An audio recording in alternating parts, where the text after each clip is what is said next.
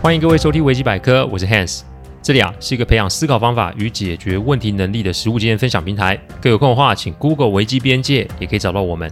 里面有大量实际操作的个案分析，也有面对问题心态养成的心法，可以让各位累积处理问题的知识与能力。当然，如果真有问题无法处理，也欢迎各位与我们联络，我们也可以提供顾问式的服务。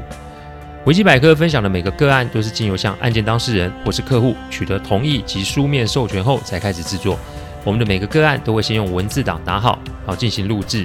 录完后会先交由案件当事人及客户听过，待他们觉得没有问题之后，才会交由后制并上架。这是我们音频制作的程序。希望各位在分享维基百科之余，也可以向身边的人说明制作过程，好让他们可以安心。在我当顾问的这么些年里啊，公平其实是一个非常有趣的概念。问题的产生啊，才会有我们的足足迹。所以，无论啊人事物某个程度都会带有一定的负面情绪与人际冲突在。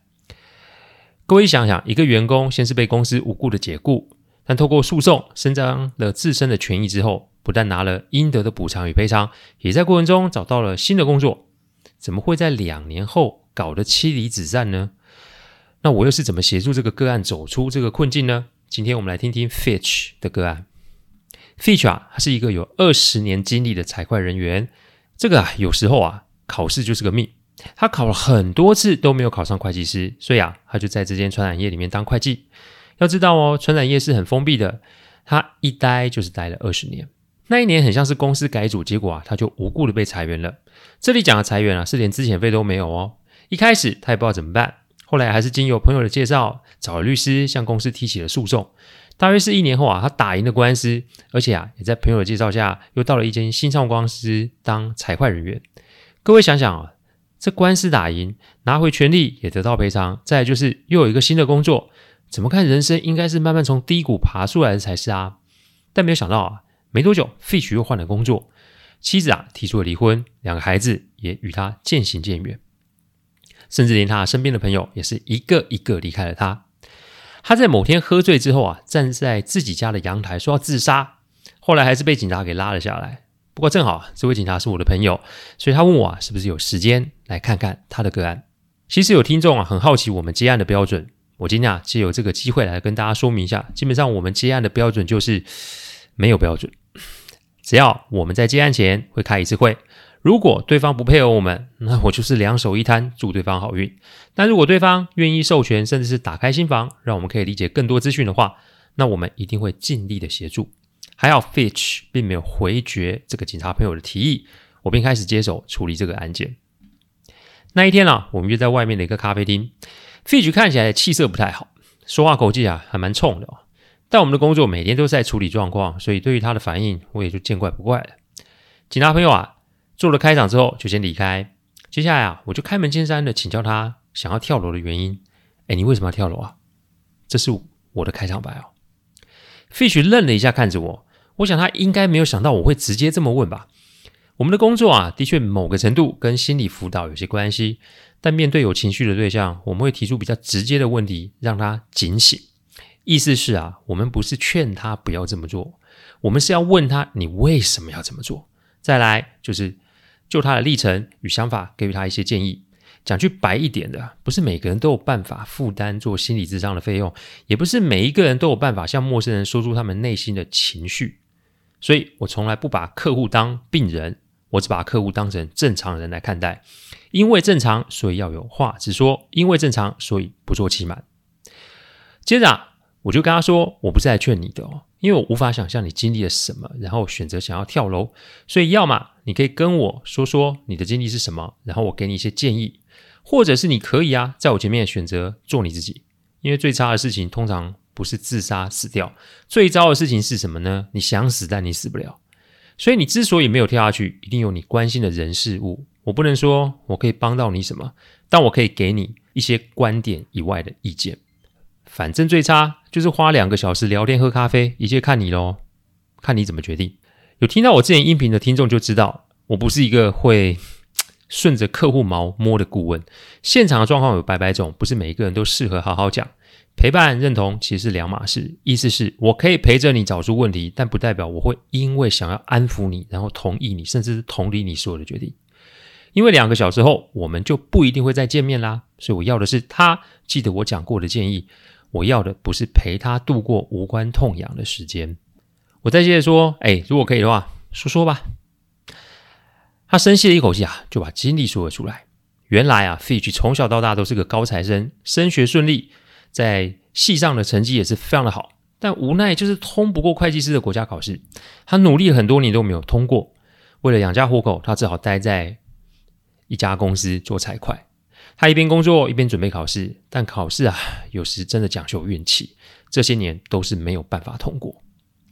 这人啊，一边工作一边考试就会出状况，要么是工作容易出错，不然就是常请假去补习班上课。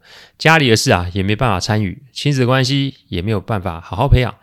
出状况通常分两种，一种是突如其来的飞天横祸，另一种则是积年累月的事件变故。Fitch 很明显遇见了第二种，所以在他服务满二十年的时候，公司被并购，他就无故的被解雇了。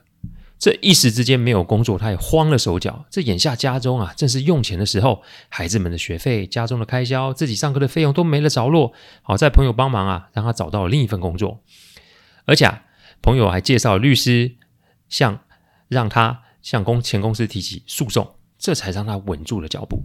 两年多后啊，大概两年，诉讼打赢了，他该有的钱也都讨回来了。但在这段期间啊。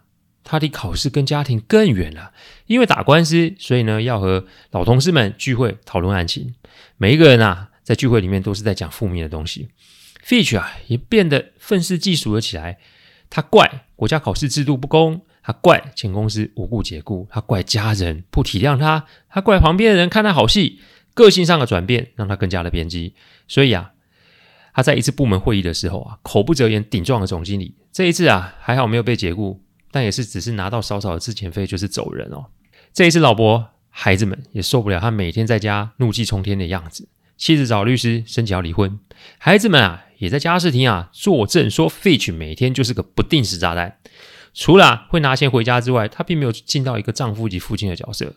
于是喽，房子呢也没了，妻子跑了，孩子走了，更可怕的是，亲人没有一个人是站在他这里的，连 Fitch 自己的父母都支持媳妇的决定哦。他讲到这里啊，不禁全身发抖啊！我拍拍他，鼓励他：“哎，继续说吧。”他记得啊，那一天是大儿子的生日，他还买了台 iPad 要给儿子，但没有想到，一回到家就看到人去楼空，还有放在桌上的律师函。讲着讲着，自己的眼泪就掉了下来。我这个时候看到的不是成人版的 Fitch 啊，我看到的是个孩子版的 Fitch，是那个受挫严重。际遇不顺，遭逢变故，被人遗弃的 Fitch，因为考不上，所以做了个仅供糊口的工作；因为想努力，所以牺牲了与家人相处的时间；因为想抗争，所以让自己陷入情绪的黑洞；因为被放弃，所以想要寻死以求解脱。人啊，在万念俱灰的时候，其实也是最有机会的时候，因为你再晒，你也不会比现在晒吧。所以啊，我让他哭够好了？不过这家伙也真够会哭的。哭到店家报警，以为我们这一桌发生了什么事。诶，还好啊，我的那位警察朋友啊，有来这边做了一些说明，才免了很多麻烦。那大概啊，啜泣了一个多小时吧，总算是恢复了正常情绪。我跟他讲，这委屈啊，一定是会有的。不过呢，也是啊，应对上面有些状况，所以啊，你才落个众叛亲离的下场。我问他，你要不要重新出发？目标是让自己成为一个正常人。等这个目标达成后，我们再说其他的目标吧。此时的他不适合做任何的承诺，因为连自己都顾不好，你更别想要别人过得好吧。所以啊，一个人重新开始才是最好的决定。所以以下呢，是我建议他的几个步骤。第一个步骤，找律师说明缘由，先让自己有地方住哦。眼下最重要的事情是妻子诉求离婚，房子是婚后取得，所以可能会落个没有房子住的下场。以 f i t 目前的状况是不适合跟家人做任何的接触，所以啊，我请律师朋友帮个忙，发个函通知妻子。大意是，Fitch 自知问题严重，不过眼下他并没有办法立马搬出去，所以是否可以给他半年的时间，好重新调整脚步？半年后一定会搬出去，请妻子给他一点时间。通常婚姻的状况会每况愈下，是因为双方都不想让步。所以呢，我请 Fitch 想想，为什么妻子及孩子们会待会待在他身边这么久啊？这如果不是爱，那又会是什么呢？所以现在他们的气与恨，其实也是出自于爱呀。所以如果这半年他可以改过的话，那一切都还会有机会吧。我提醒他，这尤其是他最后一次可以翻转人生喽，所以他必须努力的一试，并且配合我的每一步的指示。第二个步骤，求老板给个机会吧，好让自己不要断吹哦。再来就是啊，顶撞总经理这档事其实也不是完全他的错啦，只是啊，他被劳资不平等的事情给吓坏了。因为对于公司的改变，难免会有惊恐的感觉。当下重新找工作也是一个方法。不过人啊，从哪跌倒就应该从哪爬起。这里的球不是跪在原地耍无赖，这里的球是让 Fitch 丢开他无谓的自尊，然后敢于把自身的状况全盘的托出。他虽然没有考上会计师。但是啊，他的实务经验其实是不少的，所以公司啊才一而再、再而三的给他机会，可见公司对他的专业能力其实是肯定的。要他全盘托出，也是让他知道，把心底话讲出来其实并不难。自尊心其实是自卑的副产品。平心而论，他顶撞总经理是事出有因啊，但难道他的失控跟自己怀才不遇没有关系吗？难道跟自己觉得龙困浅滩没有关系吗？目空一切的结果就是鬼打墙。因此，去做他这一生没有做过的事，那就是去认错，看看结果会是什么。总经理啊，接受了他的道歉，但是啊，并没有办法让他回到公司。不过，总经理啊，还挺有挺够意思的，还是介绍另外一个朋友开的公司让他去报道。我提醒 Fitch，这就是认错的力量。所以啊，请他从他自己的山里面啊走下来。真实的人生其实没有他想象中的这么黑暗了。第三个步骤。去他的国家考试，放过自己，重获新生吧。至于国家考试的部分啊，我就是让他选。他呢是要选嘉陵，还是要选国家考试？其实啊，现在不失为准备国家考试的好机会，因为诺大家里没有半个人，他只要好好的上下班，剩下的时间做准备，也许这一次就有机会哦。而当他考上的时候啊，再去赢回家人，也说不定有更高的把握。但如果这一次没过，没关系嘛，我们下次再来啊。反正你现在没有家嘞，再来个五年一定会上啊！Fitch 看着我在那边讲的口沫横飞，突然苦笑的跟我说：“可是我已经考了二十年嘞，我还有几个二十年啊？”嘿嘿，这终于想通了，不是吗？Fitch 那天回家啊，就把国家考试的书都给扔了。他拍了张照片传给老婆，说啊，他不再考试了，现在开始啊，只会努力的工作，然后学习过正常的生活。他没有挽回家人，也没有情绪勒索。他只想趁这半年的时间好好的理出头绪。大约是一个月后吧，他传讯息问我脸书怎么上，IG 怎么用，我就知道他开始有了新的动力，可以再去重新探索自己的人生。第四个步骤，培养不同的兴趣，跳脱出既有的轮回。我其实每个月啊都有定期的捐钱给育幼院，也有空的时候会去做志工。我跟 Fitch 说：“你不是最惨的，因为你只是考试不顺，兼被公司开除嘛。”你比起那些出生没有父母的孩子们啊，你有的其实已经很多了。我带着他去看看孩子们。我提醒 Fitch，你不要想太多，就当做是体验跟休息。我本来以为他会觉得很无趣，但结果没有想到，之后的每个星期他都去。某次我去当志工的时候，还遇上他，还在帮几个小朋友洗澡。小朋友啊，很开心的用水泼他，他的表情呢也很开心。但是我在 Fish 的眼眶里面看到了泪水。中午在吃饭的时候啊，啊，我都会买东西去给孩子们吃哦。他跟我说啊，他的孩子啊，以前小的时候都是他洗澡，两个孩子也是他这么拉拔洗长大的。但是不知道为什么，他与孩子们的距离越来越远，他与妻子也越来越陌生。回想这二十年，他错过太多重要的时刻，他真的不知道他到底在干什么。我跟他说，没关系嘛。有醒总比没醒好啊！虽然过了二十年，但你还算年轻啊。所以以前是有时间就准备考试，忽略家人；现在有时间，不如啊留多一点时间给自己，培养不同的兴趣，找找人生的方向。反正你有工作有收入，不怕饿死，老婆与孩子也都有人在照顾，所以你要珍惜现在这段时间。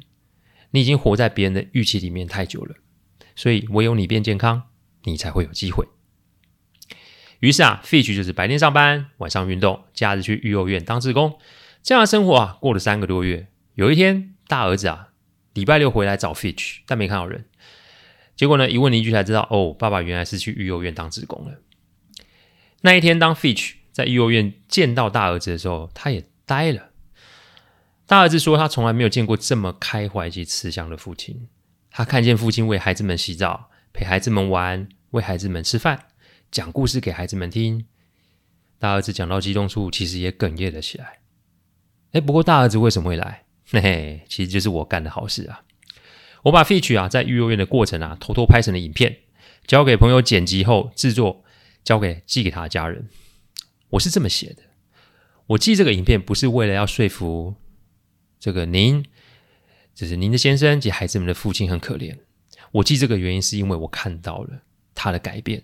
只是觉得你们在他身边其实是受创最严重的人，但同时你们也是最关心他的人，你们有这个权利要知道他现在的改变。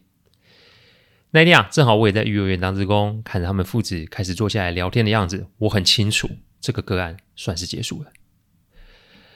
几年后啊，我收到一张喜帖，上面是 Fitch 的大儿子结婚。靠！哎，我这个案子没收顾问费呢，结果还要倒贴礼金哦。哎，不过收到。就是收到了，只好去吧。其实那几年啊，我和 Fitch 都是有保持联络。他后来啊，还是选择搬出来，把房子留给妻子与孩子们。不过呢，每周都会回家与他们相聚，关系其实变得不错，既没离婚，也没有断的联系。那一天看到 Fitch 啊，简直是变得一个型男啊，身材啊消瘦不说，气色还非常的好。最后新人的父母们啊上台，然后由 Fitch 致辞。我没有想到 Fitch 啊，先是把以前啊的过往。跟在场的宾客做了分享，当场向妻子及孩子们，还有过门的媳妇致歉，并且感谢孩子还愿意接纳他，让他见证了孩子展开新的家庭生活。这段话其实真的是感人热泪哦。最后啊，在全场热烈掌声下，他与他的家人们相拥在一起，看得我非常开心，也非常感动。Fitch 啊，现在是升格当阿公了。那为了照顾新生的双胞胎孙子啊，他搬回家里与妻子一起共同照料孙子们。他仍是啊，假日会去育幼院当志工，他仍在公司是啊，当他的财会人员。只是这一次不一样喽，从以前的愤愤不平到现在的笑口常开，他的人生起了转变，他的道路也有了不一样的风景。人生难免会有缺憾，但这不必然就会是个诅咒。我们不能只看自己没有的，我们要学会去看我们已经拥有的。Fitch 的案子其实很一般，但各位要理解的是，人生的时间是有限的，所以你要花多少时间在那边鬼打墙，其实是我们自己可以决定的。所以你觉得人生不顺，然后进退两难吗？来问问自己以下的几个问题：第一个问题，你身边有没有关心你的人啊？第二个问题，头上有没有遮雨挡光的屋顶？第三个问题。你要的东西是你真的想要的吗？第四个问题，你的人生有没有其他的备案？如果有，那会是什么呢？不要为了生活在别人的眼中而突然浪费自己宝贵的人生。二十年在我看来是长的，但还好仍有机会扭转一个个案的人生。希望大家可以从这个案例里面学到一些心得哦。感谢各位聆听，听完之后如果任何的意见及问题，请上网站维基边界留言。我每周一中午都会上架新的 podcast 主题，各位有任何想听的主题，也都可以让我们知道。再次感谢大家，我们下周再见，拜拜。